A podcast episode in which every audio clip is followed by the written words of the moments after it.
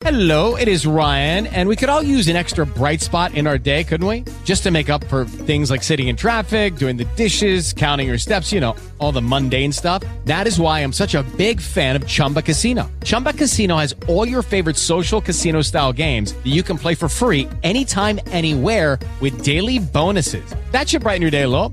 Actually, a lot. So sign up now at chumbacasino.com. That's chumbacasino.com. No purchase necessary. VGW Group. Void were prohibited by law. See terms and conditions. 18 plus. Blog Talk Radio. Welcome to Under the Hoodies. This is Bill Kegel. I'm joined by no one again. Uh, Dan will most likely be calling five minutes into the show like he does every week. Um, maybe just start telling him it starts at 8:55 or nine or uh, 7:55, depending on when we start the show. I think that's probably going to be our best course of action. Um, but we have another caller coming calling in for our Cowboys update. I guess.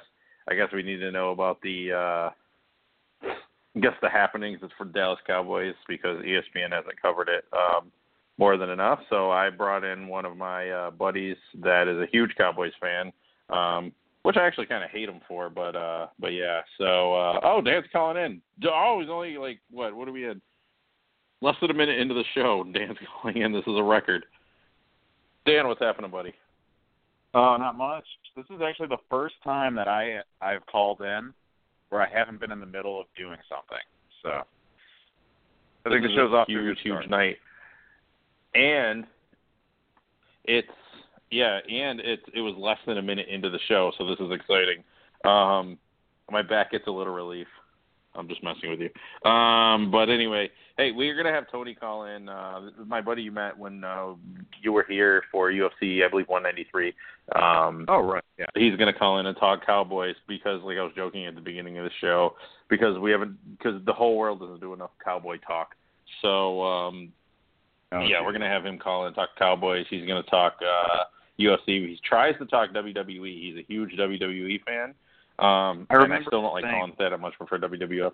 Yeah. pretty much going to have to carry us on that because it's been a long time since I've watched the uh, WWE. Oh, we're not going to talk it. That's what I was going to say. Is we're going to have to keep him off the WWE train. He's probably going to want to talk the Brock Lesnar thing. Uh, uh, I'm good. I'm good to talking anything WWE. Know, I, I, I feel Um, like we can make one exception.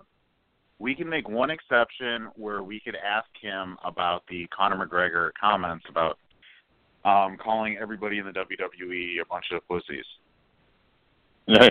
I love that he kept using the word dweeb. In his accent, it was actually kind of funny. They're nothing but a So that is the one thing, and then if he, Yeah, if he goes any further, it's getting cut off. Yeah, I got the button right here. I'm ready to X his ass. So um, we will do that. But uh, anyway, he's going to call in in a little bit. He said he's going to let me know before he does. So ideally, he'll do that. So anyway, uh, I'll wait for him to actually get here to start start talking UFC 202.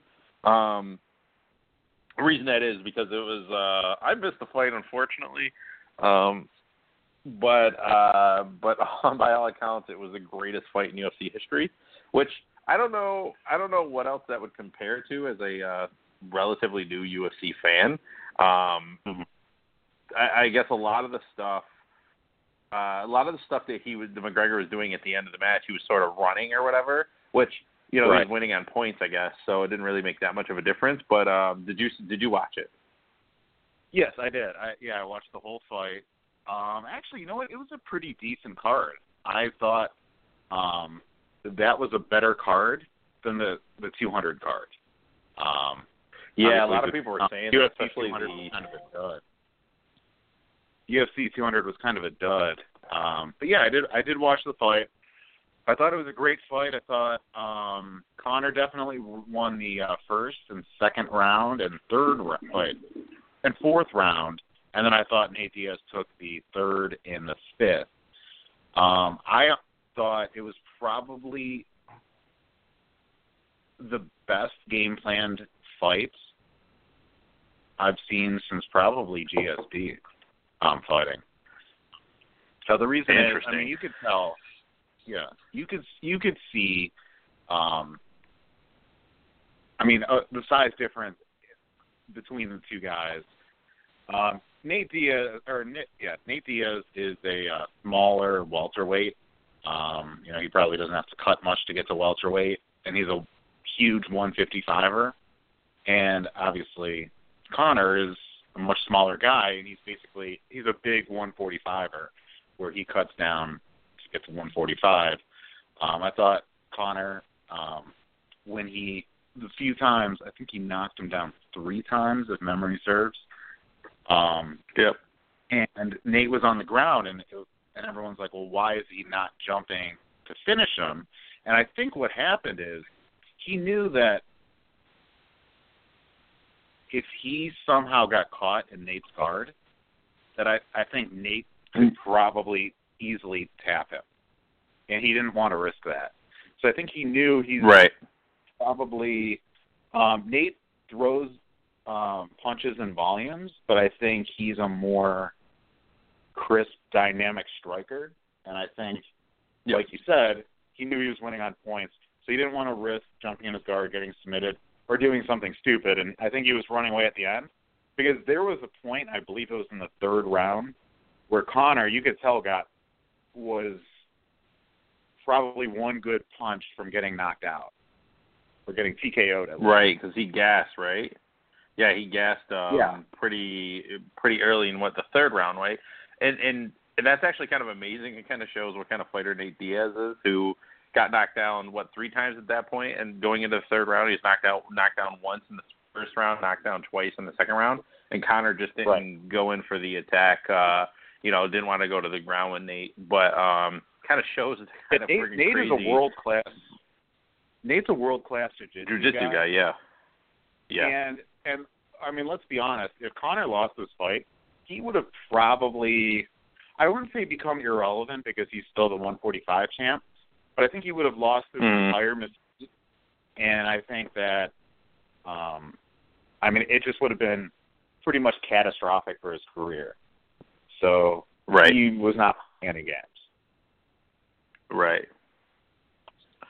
Um, yeah, it was a smart game plan by Conor, uh, from all accounts. So, um, okay, now what do you think Conor's best move is? Or next move is? Excuse me. I'm hearing he should do the Floyd Mayweather thing, pocket a bunch of money. Um, I'm hearing uh, he should fight Eddie Alvarez for the 55 title. Um, he should defend the 45 title and give Jose Aldo a rematch. Them are some of the options that I've heard. Um, and because Dana's pretty much shot down the idea of a Conor Diaz three, which I actually don't think they should do right away. I actually agree with that part. Um, Yeah. But I think shutting it down altogether is absurd. But I think, yeah, but I think I think what the the best theory I heard, and I'm drawing a blank on where I heard it, um, is uh, is uh, oh I heard this from Brendan Schaub on the Fighter and the Kid. Um, the best the best uh, thing that that would help the UFC anyway would be if Conor, um, you know, fought Eddie Alvarez, won the 55 title, and then fought Diaz, or excuse me, Diaz fought Alvarez. Um, and if he were to win that fight, obviously win the win the uh, win the 55 title, and then uh, make that Conor Diaz three a title fight in like a year, year and a half.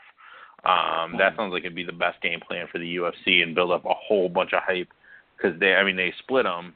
Uh, so a third would obviously a third would obviously, uh, you know, sort of settle that and put an end to the Diaz McGregor, uh, whatever you want to call it, I guess. Um, and and then from there, uh, you know, um, but uh, excuse me. Uh, but yeah, I think I really think that uh, I really think that Diaz would be a lot more trouble at 55. I mean, already saying seeing how his cardio is insane, um, how that dude never gets tired. I think with 15 less pounds, and being a little quicker, I think he'd be an absolute headache for Conor. Um, but what, what do you think sh- his next move should be? Okay, so I'll answer this in three in three parts. Okay, so one, I actually think Diaz will be easier for him at 155, um, because I think Conor had Conor had a hard time. Obviously, there's a huge reach advantage. I mean, when you're fighting a bigger guy, I mean that's why there's weight classes because it's hard to fight a guy that's probably, I mean, probably is a good 15 pounds heavier than you on fight day because they cut to that weight. Right. But I think Diaz was walking around at like 190, 200. Um, I know GSP used to walk into the ring at one 95, and he was a welterweight at 170. Um, so I, I think Diaz at 155 would be easier because that weight cut does take a lot out of you, and I Mhm. also think Conor may be quicker too. Um, but uh, as to what he should do next, I think this is a two-part answer. I think that what he should do is he should go fight Jose Aldo, and then, um, and then just you know if he wins, then you know he could forget about the 145 and and I mean there's really I mean now that Frankie Edgar just lost pretty um, handedly to Jose Aldo a couple months ago, I think at that point then he could really say he's cleared out the, the uh, division. I think what's probably going to happen is Conor doesn't want to go down and fight Jose Aldo and risk losing because Jose Aldo is really one of the best fighters in the world. He really is a great Right. fighter. I mean, he was undefeated for like ten years, and I don't think he Yeah. wants to go down the risk that. I think I think he's going to try to um, make that title fight with Eddie Alvarez because I think he's he's a natural 155er, and I think that Eddie Alvarez is an easier fight. I don't think he's quite as dynamic as uh, a motivated Jose Aldo. Right. So All right, we're gonna bring on. Uh, I think he's uh, gonna we're try gonna to bring on make that Tony. So, yeah, Yeah. and I think it, all right, hold Well, on. Just Uh, to, go ahead. Go ahead. Finish up. Finish it yeah, up. just yeah, just to wrap it up. Uh, yeah, I I think he's going to try to make the 155 title fight, and then he's going to want to say that he's a you know a two uh, two division champion, and and then after that maybe defend his 145 fight or title. Gotcha. Um, all right. Uh, Tony's called in. Tony, what's up? Oh, what's going on, guys? Hey, what's Oh, man, not much. Uh, had some technical difficulties over here. I wanted to apologize for fumbling through my thoughts there. Um, my my iPad froze up on me, and then I went to try to switch everything over to my phone, and then that was freezing, and it's like this is the ghost of Steve Jobs haunting me right now because uh, two Apple products, 0 for 2 on getting them to work for about 10 minutes. So I apologize. I'm glad Dan filibustered there for for a little bit. But basically, Tony, what we were talking about is um, basically McGregor and Diaz's next moves. Um, what do you what sh- what do you think they should do? Well, sounds like the uh, old black cow- cloud is following along Billy Boy again. But uh honestly, Yes, it does. I as much as Dana His doesn't want Jamal. it, I love I'd love to see a third match between those two. Yeah, I know it's not what he wants to do, but I think it's the best move. It's the biggest money move because, I mean, McGregor has made Diaz a bona fide star now. I mean, Diaz always had his like a little niche following, and he's interesting as hell. But now, like, I think he's just he's one of UFC's biggest draws, along with McGregor. I think you got to do a third match at some point soon. I do think Do you they're think they going to build a hype by in between now and when that fight actually happens. Um, I know, or you know, that Nate Diaz wants him. If, if for nothing else, another big payday. Um, Nate Diaz, I think, had the second or third biggest purse of all time for that fight. He made two million dollars for that fight. I don't think he made anywhere near that before. So, if for nothing else, he wants the third payday, and then I think. um I think the fight makes a lot of sense at 155, and I think that it's going to happen. But I, I feel like they're going to try to get in a couple other things to, just so 145 and 155 aren't at, you know, just a standstill for the next 10 months. So Yeah, I agree with that too because basically uh, McGregor's got to they got to do something with that belt. They either got to get him off it or get it off him, let him go to 155, fight for that belt. You basically can't just have it, you know, in purgatory, just waiting around no one can challenge for it. I was just telling Bill. I, Isn't it I funny all this McGregor uh, isn't as interested in that um, Jose Aldo fight because there's a real chance he can go down and get his ass kicked. I mean, Jose Aldo is an amazing fighter when he's motivated. I think for a while, I think he was kind of just running on cruise control, um, like a lot of champions who are um, who are so dominant are. And then I, I think obviously he got surprised by Conor. Um, I mean, I, I think if they fought ten times, Jose may win six times, and uh, I think Conor's afraid to go down and uh, take that risk. That's an interesting theory. Yeah, I don't- um, I do think it. I don't blame Go them. ahead. At this point, UFC, they're so just short on stars and draws that they just need to be careful with it right now. Like, and it's I I'm- totally as. Bill knows, I'm a huge pro wrestling fan, and I know it's two different worlds, but that's the one thing that hurts UFC is that they can't they can't control how things go. Like, they can't market the storylines and not so much storylines, but they can't make it how they want it. Like things happen, guys get knocked out, upsets happen. But with the way that they lost Holly Holm and uh you know, Ronda Rousey lately, they just need to keep building on these stars. They need those big draws, especially with the acquisition they just had. They have to keep their momentum going. I agree with that 100%. They haven't had a big star since GSP. I mean, they've been looking for a guy until Conor kind of came to. um I mean, he's been around for a few years now, but until he became like the bona fide star that he is, they had they have not had a draw since GSP retired, and it was like three years ago. So they really need some stars, and Dana may not admit it, but maybe Dana will make the easier fight for Conor to kind of preserve that star status for him. Well, he the doesn't want mystique to thing, and. I think that yeah, I think it's the undefeated thing too. That's like you know everybody tuned in when Ronda was fighting because they knew Ronda was going to win, and it's like the point you were making, Tony, which was like they can't really control outcomes, and it's, there's so many different ways to lose and win in the UFC as opposed to you know boxing or really any other sport. Like you, you know there's there's you know one way to lose and one way to win. Don't score as many points as the other person, or you know, in boxing you can either get knocked out or you lose by decision. Um, where in the uh, in the UFC you can get knocked down punches, kicks, um, and then you can get submitted on the ground count countless ways.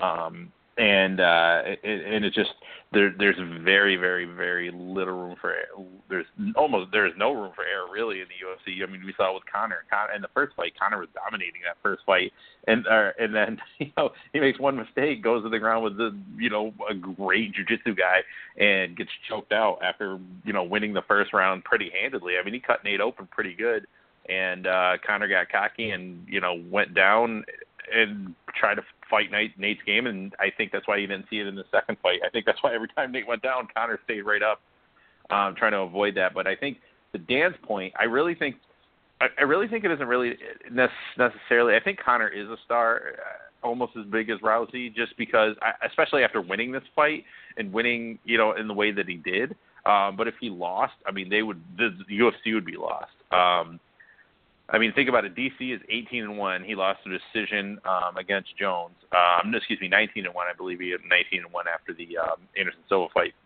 Lost one decision to Jones, um, and then Jones, you know, his he he only has one loss, which is a which is a disqualification on uh, illegal elbows. Um, which he was and- destroying Hamill in that fight that he, Yeah. he lost because of disqualification. I mean, it was embarrassing how bad. Yeah, yeah. Right, exactly. And and I think that's I think that's more the point you were making, Dan, which was like it's not necessarily who's a bigger star. Like I think Conor's a huge star.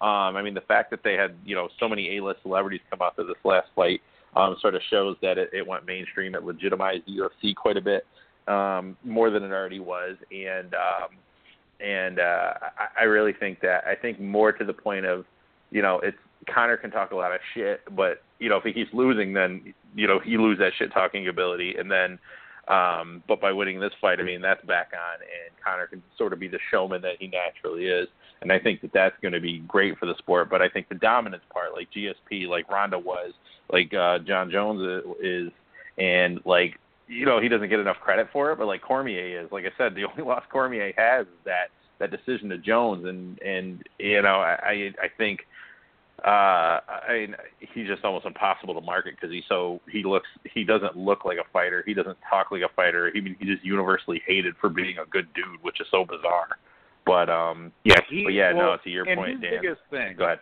His biggest thing with Cormier is he he's really a great fighter, um, but he's basically only the champion because Jon Jones isn't there. I mean, if you watch the first fight Yeah. between the two, was a five round fight. I think he was competitive for the first two rounds, and I think he was a punching Mhm. bag for the rest, if I remember correctly. Yep.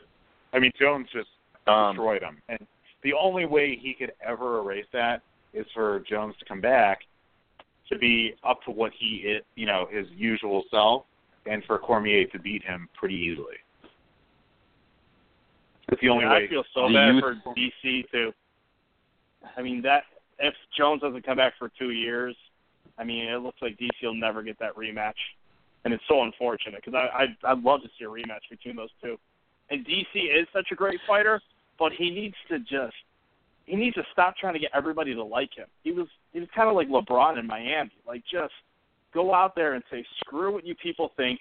I'm the best at what I do, and just you know become the bad guy. Like just just feed into it. You know, the crowd would respect you more for it. Oh, by the way, and I do think Anthony Johnson's probably going to beat him this time around in this rematch. Did you see that um, fight between Anthony Johnson and Glover Teixeira? that Main fight, you mean that knockout where the tooth hasn't landed yet? Yeah, Yeah, I I watched it's hard it. to call uh, it a fight. It I saw a lot of the memes. Yeah. Uh, Brendan Schaub said that Anthony Johnson is the hardest puncher in UFC history. Do you guys agree with that?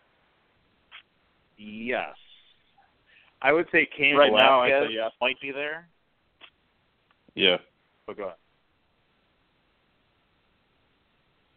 This is Go where ahead, that delay kills us.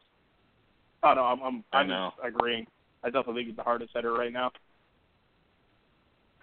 All right, we're gonna switch gears to the NFL. Tony, um, have you bought your Dak Prescott jersey in every color possible yet, or no?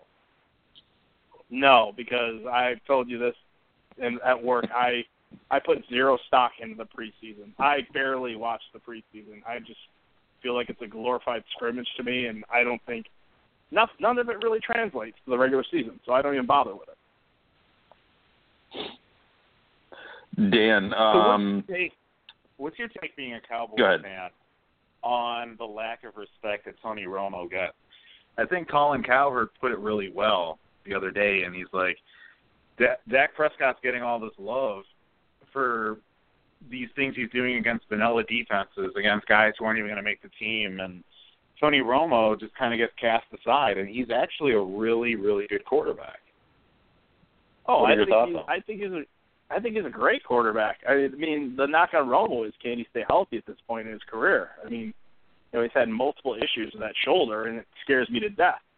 But that's with any team. Everybody loved the backup till push comes to shove, and you got to put him in, and then you realize, oh, there's a reason he's the backup. Yeah, Yeah, I think it's absolutely absurd. As a Giants fan, I think right, exactly, and I think it's as a Giants fan, I can tell you that Tony Romo scares the crap out of me. I'm not. I don't worry about Kirk Cousins. Uh, I don't worry about really anybody else in that division outside of Tony Romo beating the Giants. I really, really don't. I think Tony Romo, if he plays, if he was, if you could pencil him in for 16 games every year, I think we'd be talking about um, one of the four best quarterbacks in the league. I think he's that good.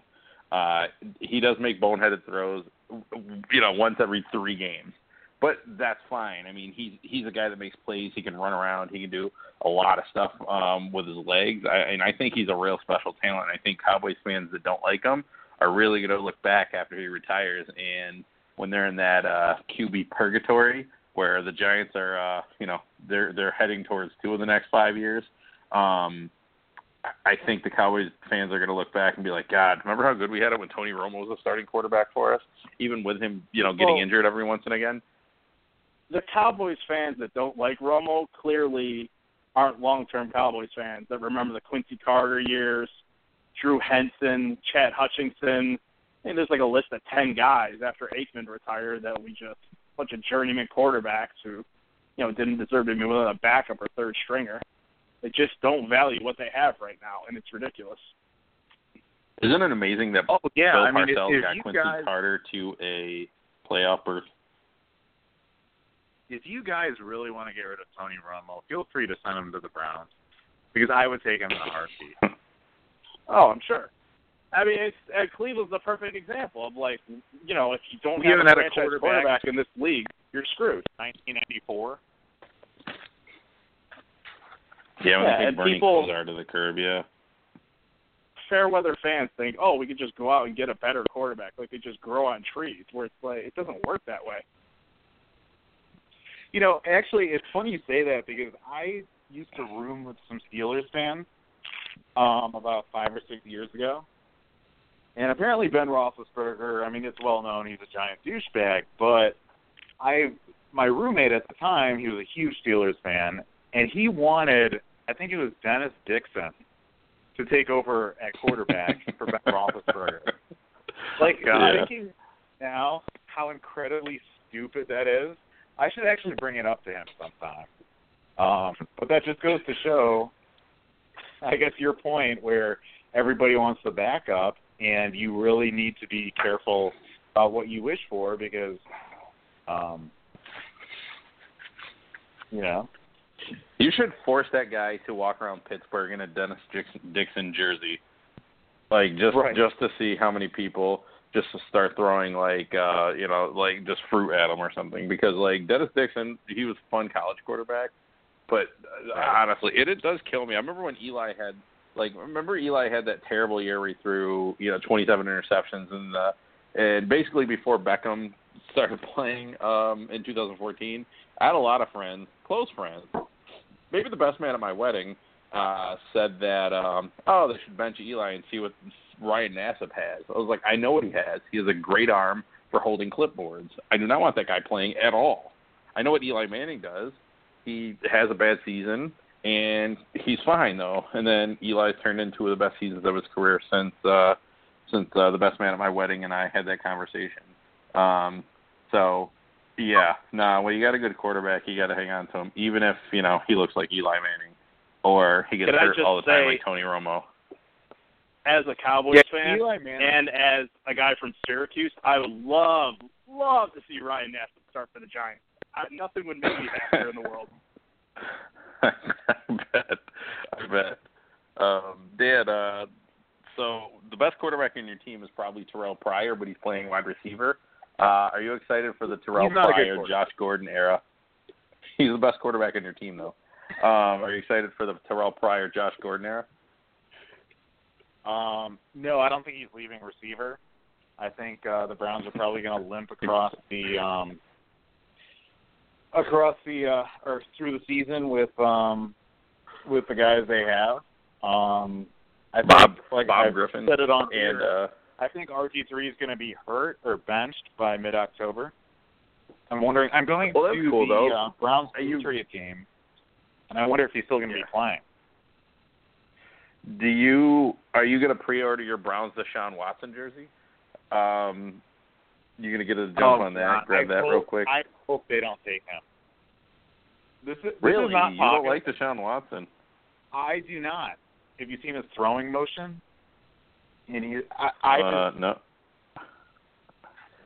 I, I think I history's just not going to be good to this conversation. Do you you know offhand you what week play? the Browns' bye week is? what's that? Do you know offhand uh, what week the Browns' bye week is? Oh, jeez. Uh, I do not.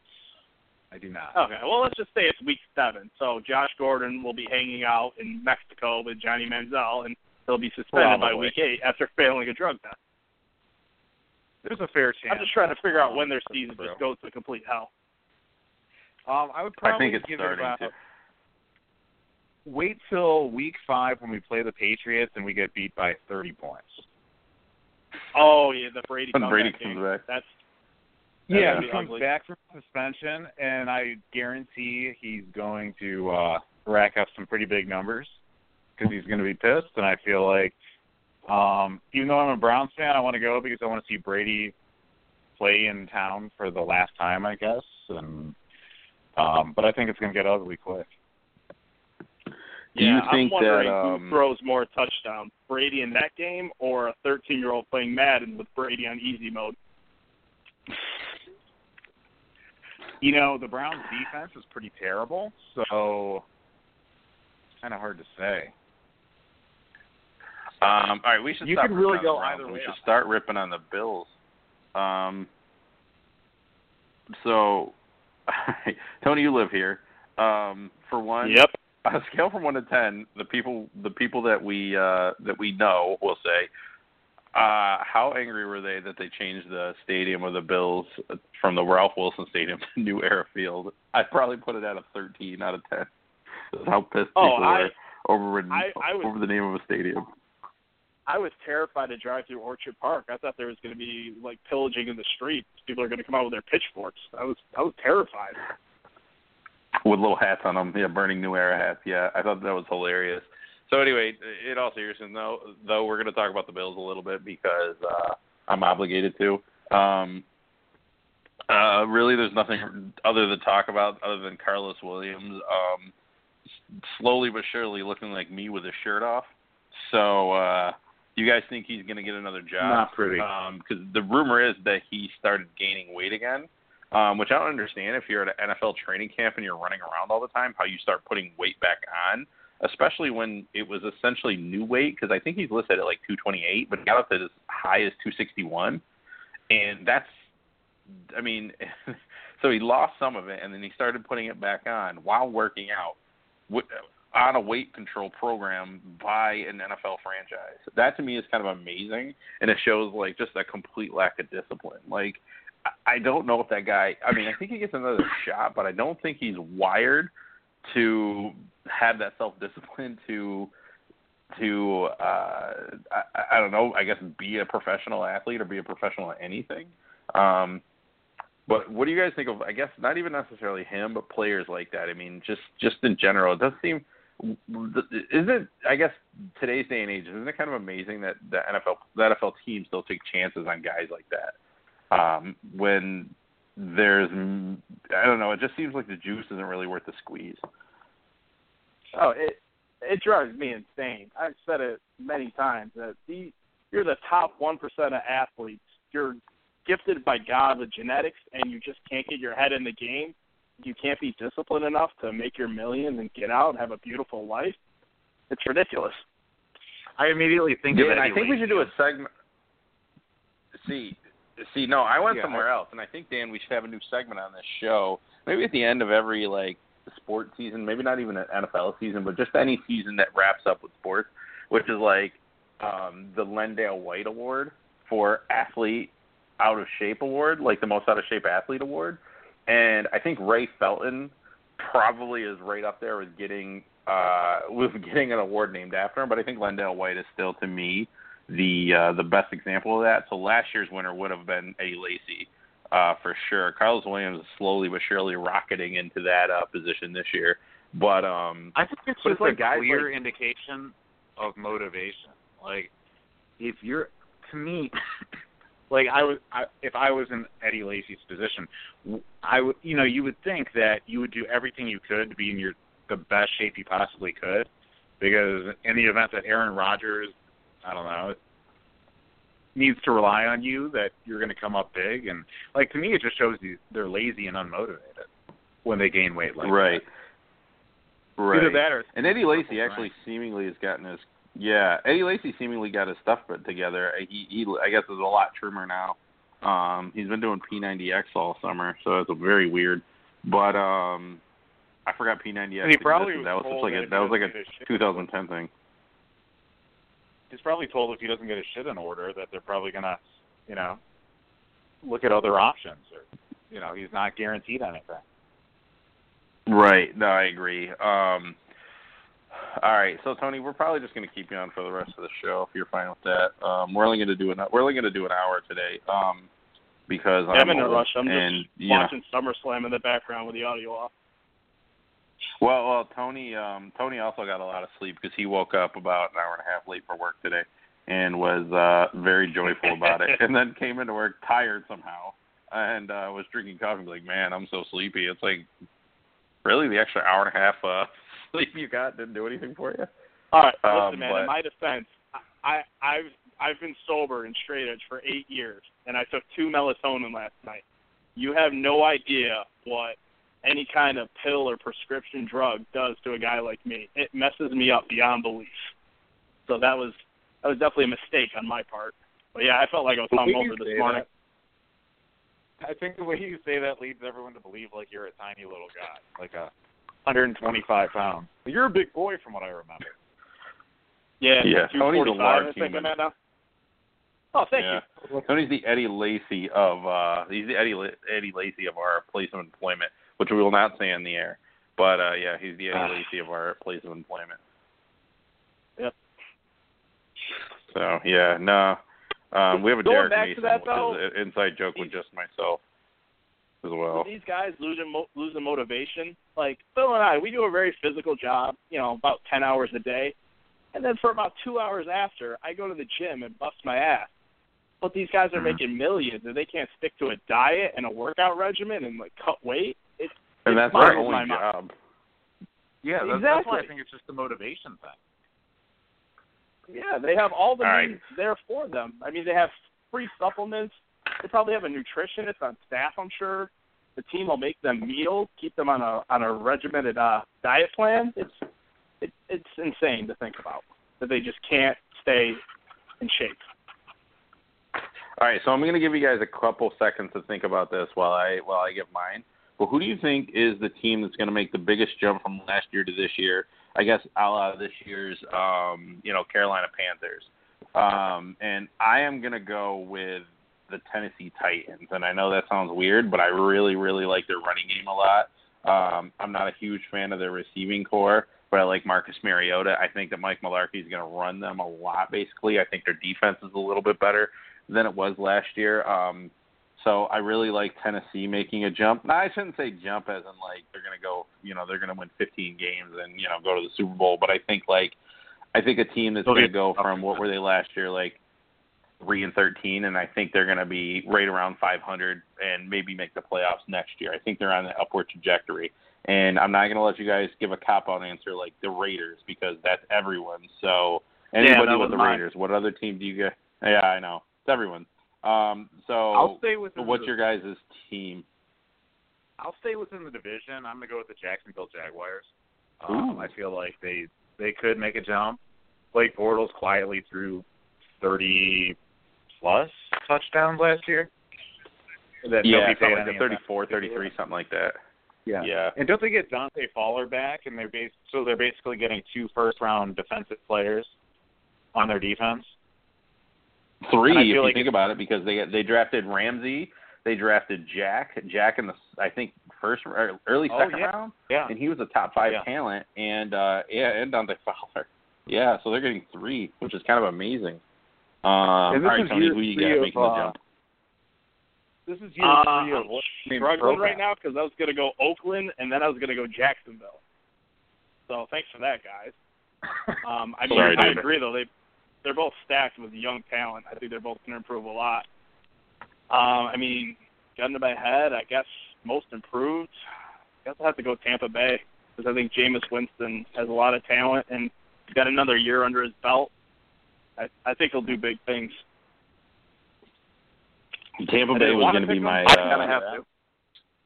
Because I, No, I think like Tampa Tampa's Bay. are coming back to earth, and I'm not sure about the rest of the division. No, I'm 100%. I'm, I'm 100% on board with the Tampa Bay thing. All right, another quick, uh, quick question we're gonna do is um, fall from grace. I mean, what team from last year, other than Denver, that's gonna be the easiest one? Um, what team other than, and I'll go last this time. So uh, you know, uh, you guys can go first. Um, other than Denver, what team uh, that maybe not even maybe that made the playoffs last year? We'll do it like that. That made the playoffs last year is not gonna make the playoffs this year, and why? You said not going to make the playoffs. Yep. I'll go Kansas City. I just I don't believe much in Kansas City. I just feel like they're it's so easy to beat them if you score early and often, get up by 14 and make them throw the ball, take their running game completely out of it. But I mean, they have a great defense, so it seems like no team can ever do it. Yeah.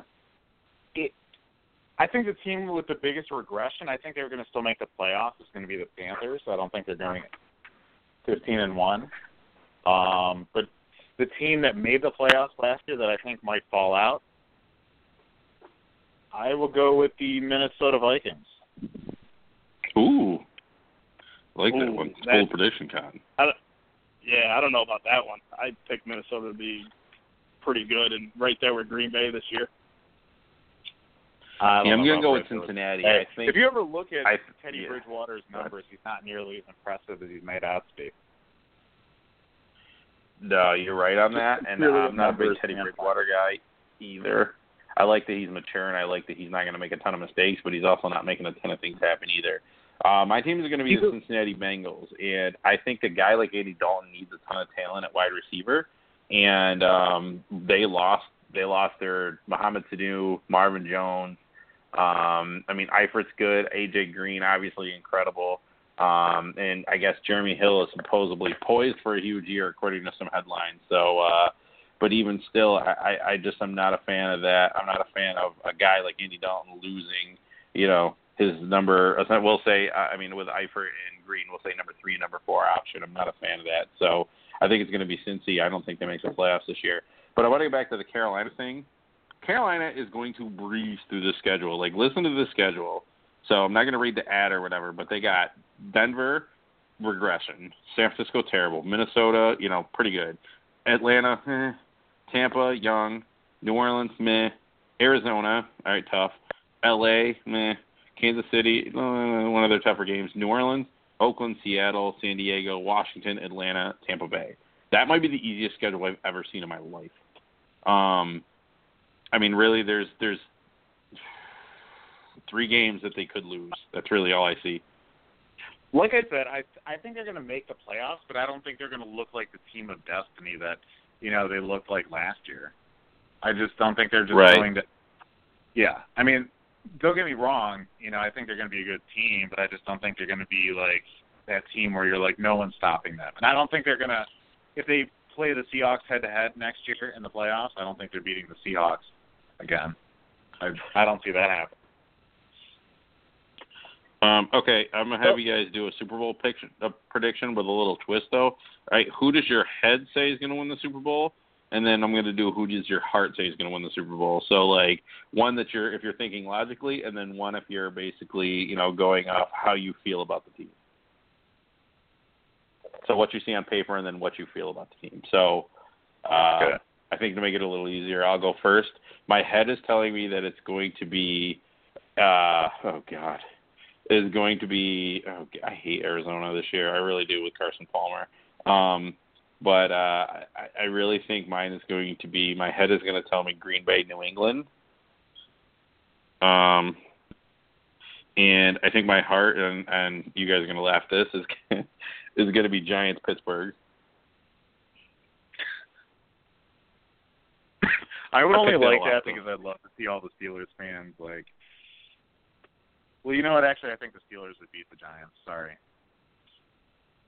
but uh, It's fine. And, and I'm probably with if I But if I would could uh, if you shot me with that sodium pentothal stuff, I'm sure I would think the same thing, but I can't. Good conscience think that. yeah, I was at a Super Bowl party with some Steelers fans. Who did they play last where they lost to? Totally drawing a blank right now. Arizona, no, not Arizona. Green No, Bay. beat Arizona. Green was it Green Bay? Green Bay. Yeah, Super Bowl Yeah, that was 45. Rodgers' Four years Super. Bowl. I'm totally Yeah. drawing a blank. What? Yeah, just to just to see the Steelers fans, just the deflation on their face. And, yeah. Dan's a Browns That fan, everybody. Okay, Tony. With your head, who do you think's gonna win? Uh, with my head, I agree with you. I got to go Green Bay, New England. I think Brady on the redemption tour. I mean, he's already he's motivated every year, but given the extra incentive of Deflategate, I think he's just going to come out and just tear up the league. It's going to be ridiculous. I can't wait till he plays the Bills. He's just he's going to throw for like six touchdowns and just go crazy. I'm so happy I'm not going to that game. I'm so happy. God. So who gets beat up more, the Browns or the Bills? You think? Oh, the Browns I feel easily. I think it's The a Browns. You think? Well, yeah. All I, mean. I guess all the. I do think. Well, okay. All right. We'll get into that. Who's your time, heart but, pick, uh, Tony? Yeah.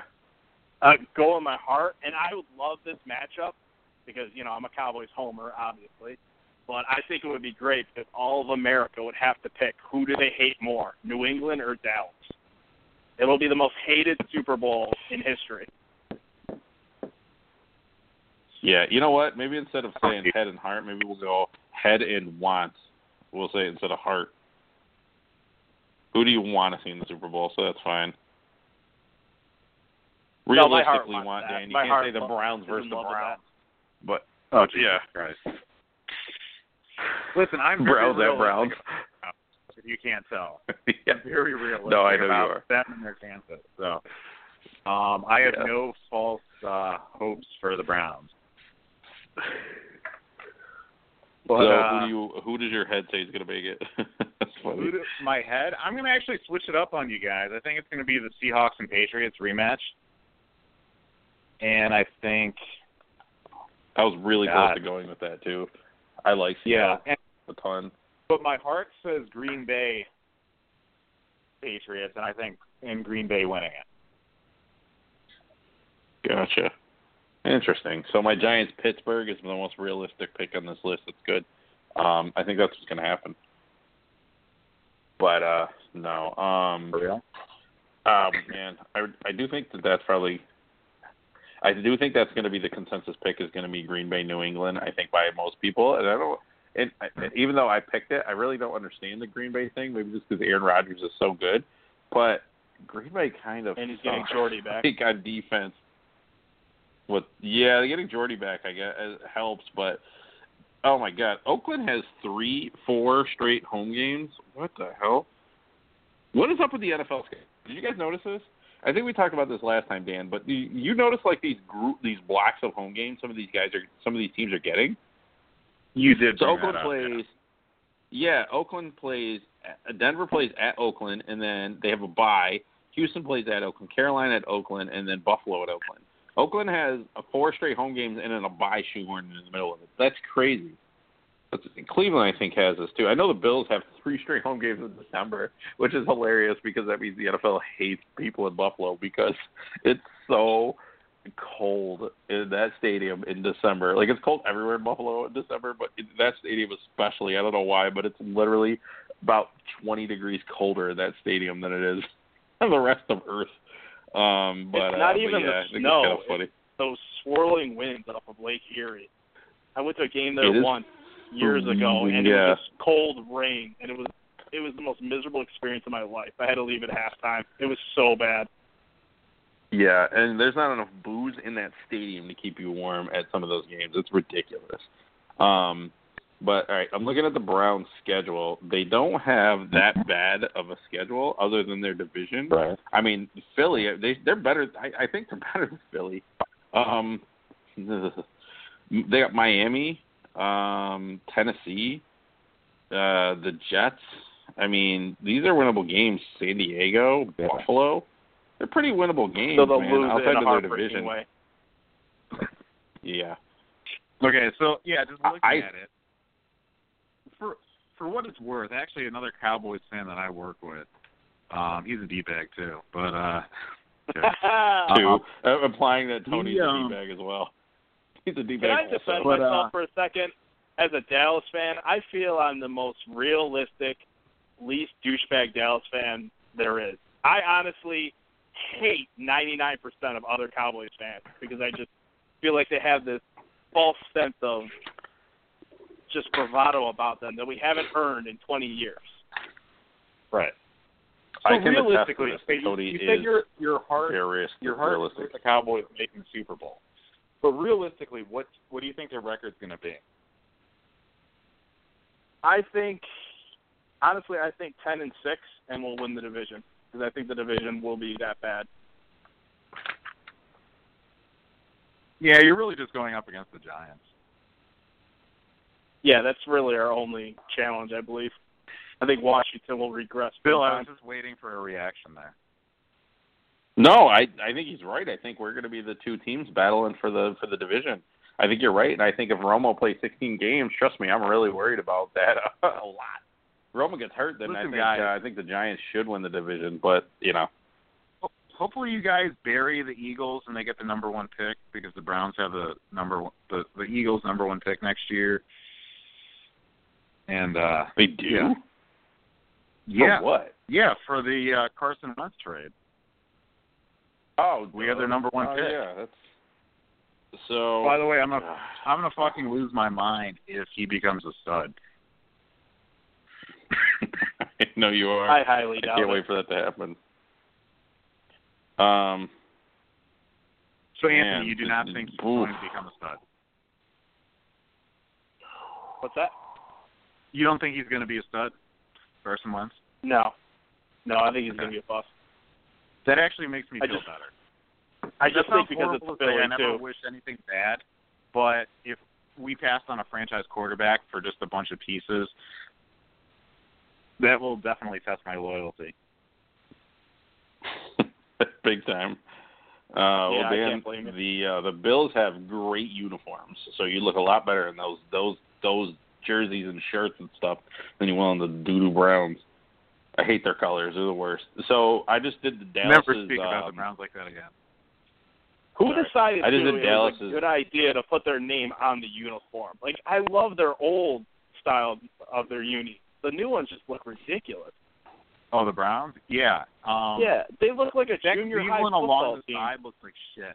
And actually, the uniforms aren't popular, and they're saying whenever it is, I think you have to make a commitment God. to have that uniform for four years, so that they're going to revert back to the old uniforms when this the next three years are over with. I just there's got to be some big wigs in a conference room that looked at those and they're like, oh yeah, yeah, this is this looks good, this will sell. Like, who are those people? Who? Yeah, that's a good question. Oh it, it man, looks like I just did the numbers, guys. Dallas. I looked at their schedule. I have them winning eleven, and I have the Giants winning nine. Oh boy. ooh. Oh. I'm gonna yeah, take a look good. quick. Yeah, Dallas has a pretty. I mean, obviously they play a lot of the same teams, but I have Dallas winning the first game at the Giants. Uh, the first game, uh, the home game. I have them winning that game. I have them winning Washington, Chicago, San Francisco, Cincy, losing to Green Bay. Uh, basically, the teams I have them losing to is Green Bay, Pittsburgh, Baltimore, Minnesota, the second Giants game, and that's it. That's Yeah, that's that it. game I mean, Lambeau maybe Baltimore. Yeah, maybe Baltimore. Maybe they lose the Cincinnati game. I doubt it. Um, Minnesota maybe, but like I think they split the Giants game. Um, I think they sweep the rest of the division, and I, I really I only have them losing five. Like that's kind of that's rough. That's rough sledding there for uh, me as a Giants fan. I'm actually kind of hurt. I might go to sleep and not wake up tomorrow thinking about it. Yeah. Last four: Giants, Bucs, Lions, and Eagles. It's pretty easy. It's pretty easy last four. Yeah, so the Giants going nine So, Bill, seven. what's your realistic view on the Giants? A realistic view on the Giants is that they did overspend for Olivier Vernon. They did overspend for Janoris Jenkins. Janoris Jenkins, by the way, is still looking for his goddamn cleat after Tyrod Taylor juked him out of his damn shoe. I'm sure he's still wandering around Fulton Stadium trying to figure out what the hell happened to him. But uh did you guys? I mean, Tony, you probably saw it, but Dan, did you see it? Tyrod Taylor, like, um, Janoris Jenkins had a clean, a clear path to Tyrod Taylor.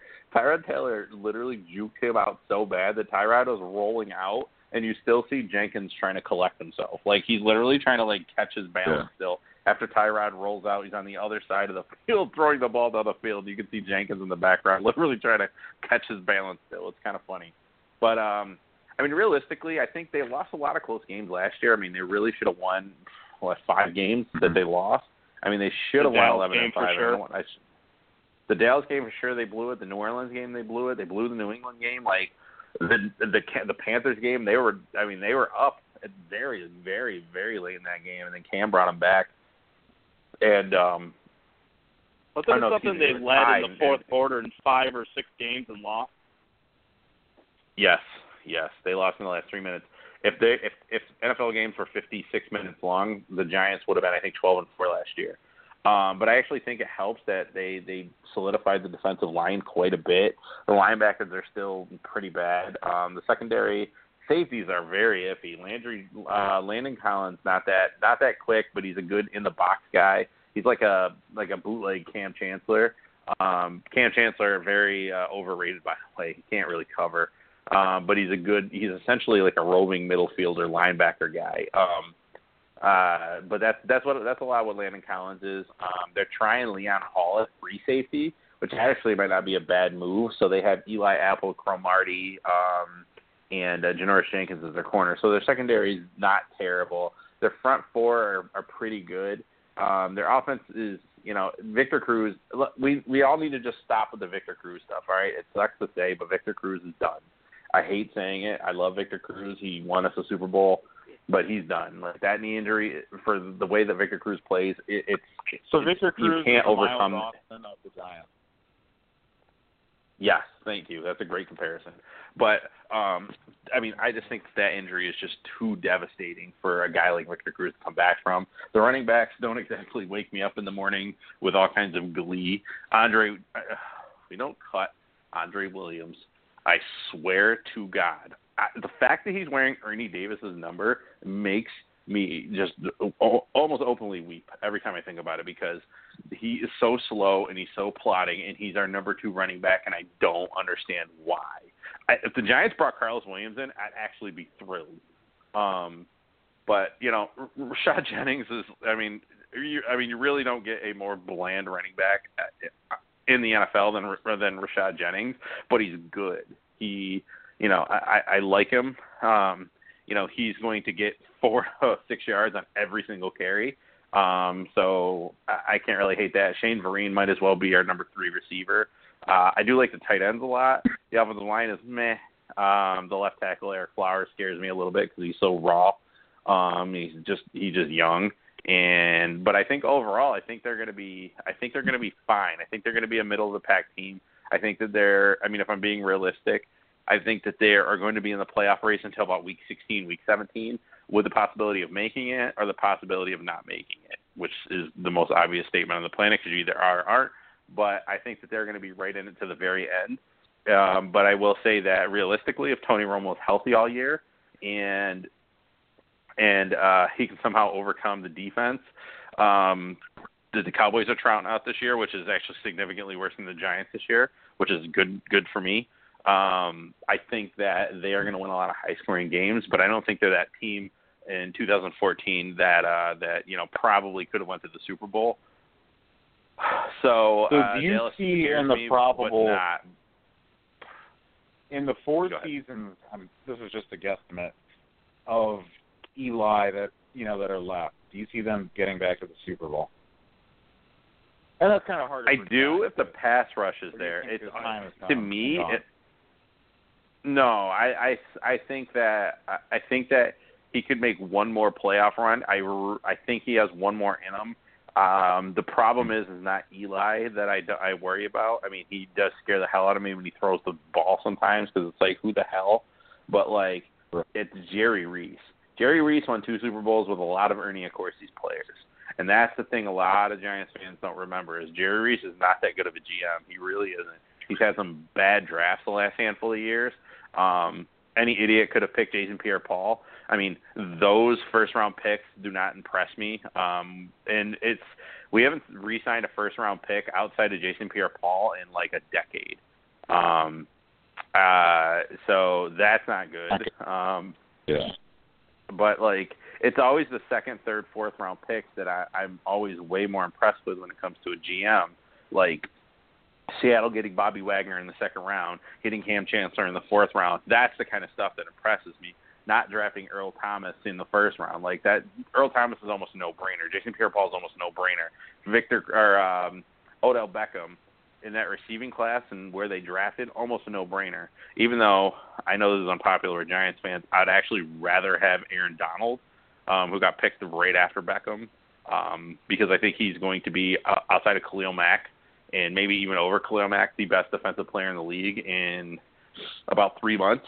Uh, but um, that being said, I really think if I'm being super realistic, I think the Giants are about a nine and seven, ten and six team that uh, probably will end up losing the division to Dallas if Tony Romo plays 16 games. That is my realistic expectation of uh, the Giants season. I'll give your Giants credit on this. You say they overspent on their defense. I would much rather overspend Yeah, they- on my defense than do what Dallas did and do absolutely nothing with your defense. Considering you have three guys out on suspension, your best player, Sean Lee, his body is made out of paper mache. So who knows if he's going to stay on the field? It's a very similar bone density structure than to Tony Romo. Your two best Oh, players ridiculous. are always hurt. Um, And then I looked I up do like Ezekiel Morris Elliott, Claiborne though. stats. Morris Claiborne coming off What? injury, you, four years with You Dallas, three playing, had three total picks. he's Yeah, one of the um, biggest draft that busts, really non-quarterback draft busts. I can remember. Morris Claiborne. Yeah, because wasn't he like a top four or five pick, and then uh everyone thought he would be long gone before Oh, he- Dallas got him, and they somehow snagged him. And He was huge. Doesn't he quit the team, like, every other year? For us. Yeah, What's he that? was the SEC Defensive Player of the Year, an All American. Like I, when we drafted him, I was like, oh, we finally got that shutdown corner, and the guy is just never in position, can never make a play, just terrible. It's so weird because I But I'll think get a him for lot of people Gilbert. thought that he was going to be like he was going to be like Patrick Peterson, and he's just not that guy. Patrick Peterson is an adult. Uh, Mars Claiborne's not so much. I mean, yeah, he he he walked out of practice. I mean, the hurt thing is whatever. If you're, you know, you try. Like Sean Weatherspoon for the Falcons is a leader on the team, but he's hurt pretty often. But he's like around the facility when he's hurt. Like, and I mean, that's the kind of guy you sort of want when you get a first round pick. And with all the accolades that he had, you want like a Patrick Peterson or a Sean Weatherspoon, somebody like that. But like when you get a Mo Claiborne, and then he is just the most immature. The dude got a two on his Wonderlic, a two, a two. and that's probably because he just like accidentally guessed the right answer. That's what he did. He sat down and he just he just basically started writing. He just started guessing. He he didn't think it was important for a cornerback to to take the Wonderlic seriously. Then why even take it? You don't have to take anything at the combine really. You don't even have to go to the combine. Especially for a guy that highly touted, he didn't need to do the Wonderlic at all. So why do it and get a terrible grade? It makes no sense. But I love when a is guy very funny. who's Oh, go ahead. in the most important time of his life takes any takes zero percent of it seriously. Like, oh, I, I don't need to worry about this test. It's not my future or millions of dollars on the line. Says a lot. It's so stupid. Yeah. It's so stupid. But Well, all right, guys, guys, we're gonna put a bow on it. Oh, go ahead. Yeah. Go ahead, Dan. Well, I was, I was just gonna point out if it makes you feel any better, um, we're probably gonna the Browns are probably gonna end up cutting uh, Justin Gilbert, who was the eighth pick two years ago, and uh, yeah. Barkevious Mingo. I almost just have to laugh at it now. Like it's just so ridiculously bad with the Browns. Yeah, your Oh, last you know what? Actually, first one thing picks. I did want to bring up before we wrap this up. Uh, what's everybody's Sure. fantasy football team name this year? Uh, I just go with the default Kegels kids every year. Um, that's been my fantasy fantasy name for all my things for like 12 years now. Uh, what what was the one I had the other day, Tony? Though it's like um, uh, it was a Todd Gurley one though that I thought of. I forget what it was. Oh, I thought you had a gap tooth one. I remember. I probably you probably had it for me.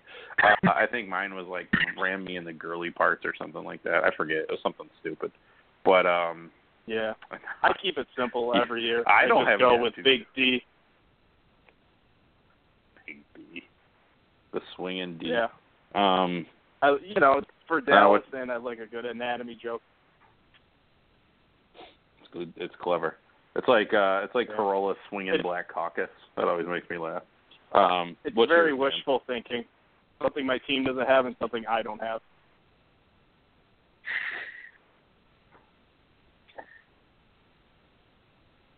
All right, Dan, what's yours?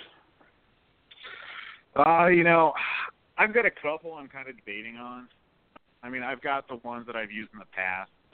The uh the Sons of Danarchy, the uh Carpe D's nuts. Yeah, there's a few that uh I'm kind of juggling Sons around of there. I haven't Danarchy. decided what I'm gonna go with. I What's forgot that? about the Sons of Danarchy. Yeah, Yeah. Breaking Dan. We can just do all kinds of shows. Or The or, Dan Prano. Yeah. Um, yeah.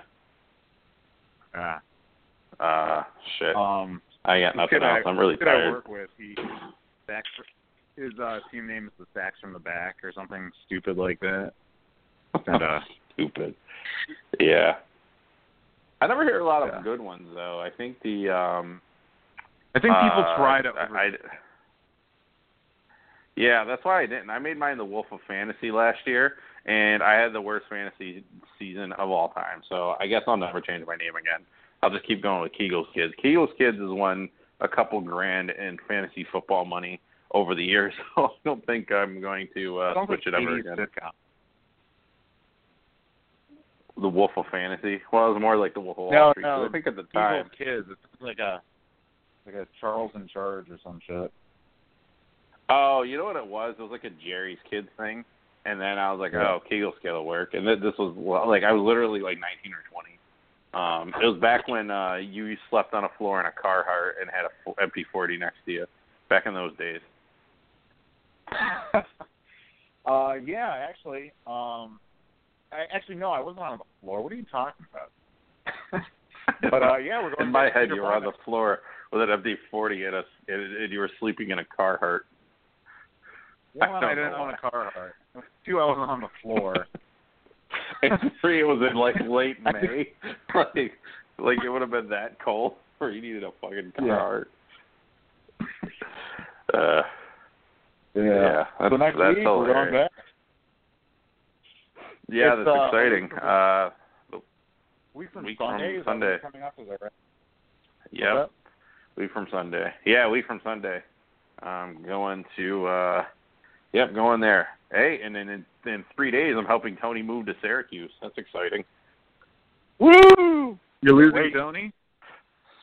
Yeah, we're losing Tony. Is he headed up? To, Tony, are you headed up to deliver uh like a wire up there? Is that is it a job thing or what? Yeah, no, my uh girlfriend got a job out there, and we're just Oh, having nice. to move home after her father unfortunately passed away and be closer to Oh. family. Yeah, yeah. Yeah, I don't mean Yeah, bring Tony has, Rob, uh, life happens. Yeah, I was gonna say Tony has family that loves him. It's so weird. Um, Dan, I think Dan does too. So this is all bizarre to me. This is all foreign. Let me let me Um, fix that. Her family loves me. My family, they put up with me. It's like my wife's family loves me, but Sounds my about actual family, nah, not so much. Um, but uh, Hey, yeah. Anyway, speaking of plans, Uh, go ahead. I was looking online and uh I didn't know UFC 203 is in Cleveland, Ohio, Saturday, September 10th. Yes. So Yeah, I'm contemplating going to that. You said you're planning on going to that? Thinking about it, I I was looking on SeatGeek and I found some uh, nosebleed seats for about a hundred bucks. You know, for that much, I'd rather just buy the fight. To be honest, um, Stipe is at. I don't know if you've listened before, but Stipe actually grew up like ten minutes. Actually, I used to live in the same city he used to live in, um, but he grew up like ten minutes from me. Um, and yeah, he's he's huge in this area.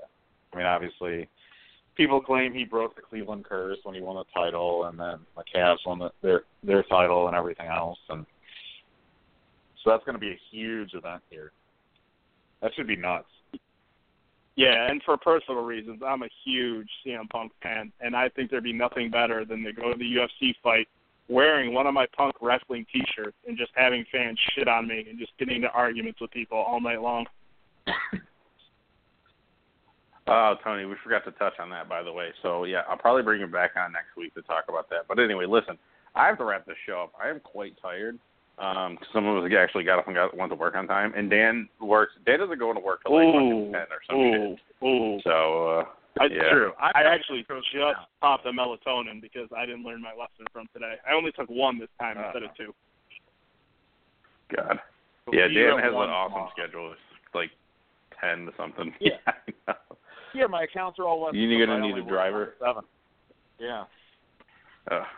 Not bad. That's such a perfect shift for you because you are the worst person in the world to get up in the morning. Um, I learned that my That wedding. is- But anyway, what? What? Yes. That is true. I am not a morning person. Um, I really don't mind staying up till one o'clock every night and watching TV and uh, getting up a little late and going in at ten. So kind of nice. Pretty solid. All right, guys, for real, we're ending this show right now. All right, Tony, thank you for calling. Feel free to call anytime. Just always text me before you do. I'll let you know if we go on at nine or eight. And um, but yeah, Yeah, always anytime, call in. Um, I like how you're pretending like I talking won't have to talk to do you at work old man. tomorrow and see you.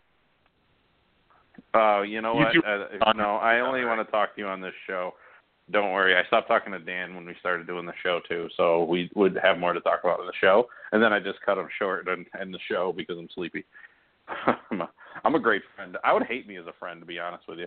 But uh, but thank you guys for uh, at least pretending to be mine.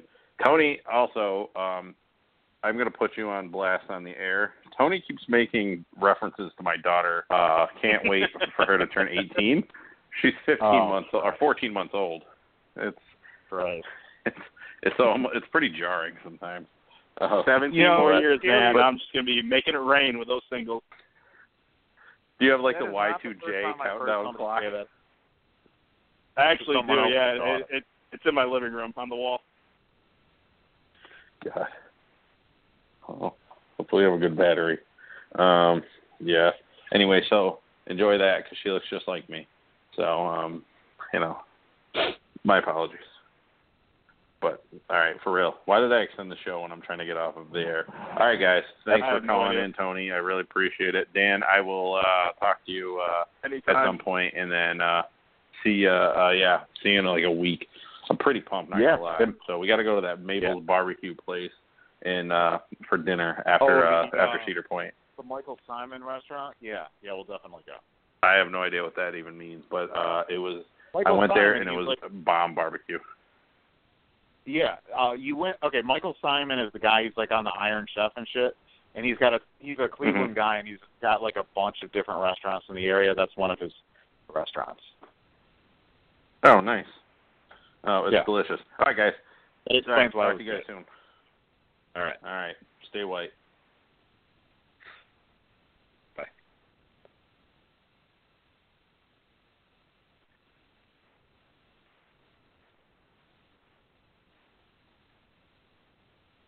Lucky Land Casino asking people what's the weirdest place you've gotten lucky? Lucky? In line at the deli, I guess? Aha, in my dentist's office.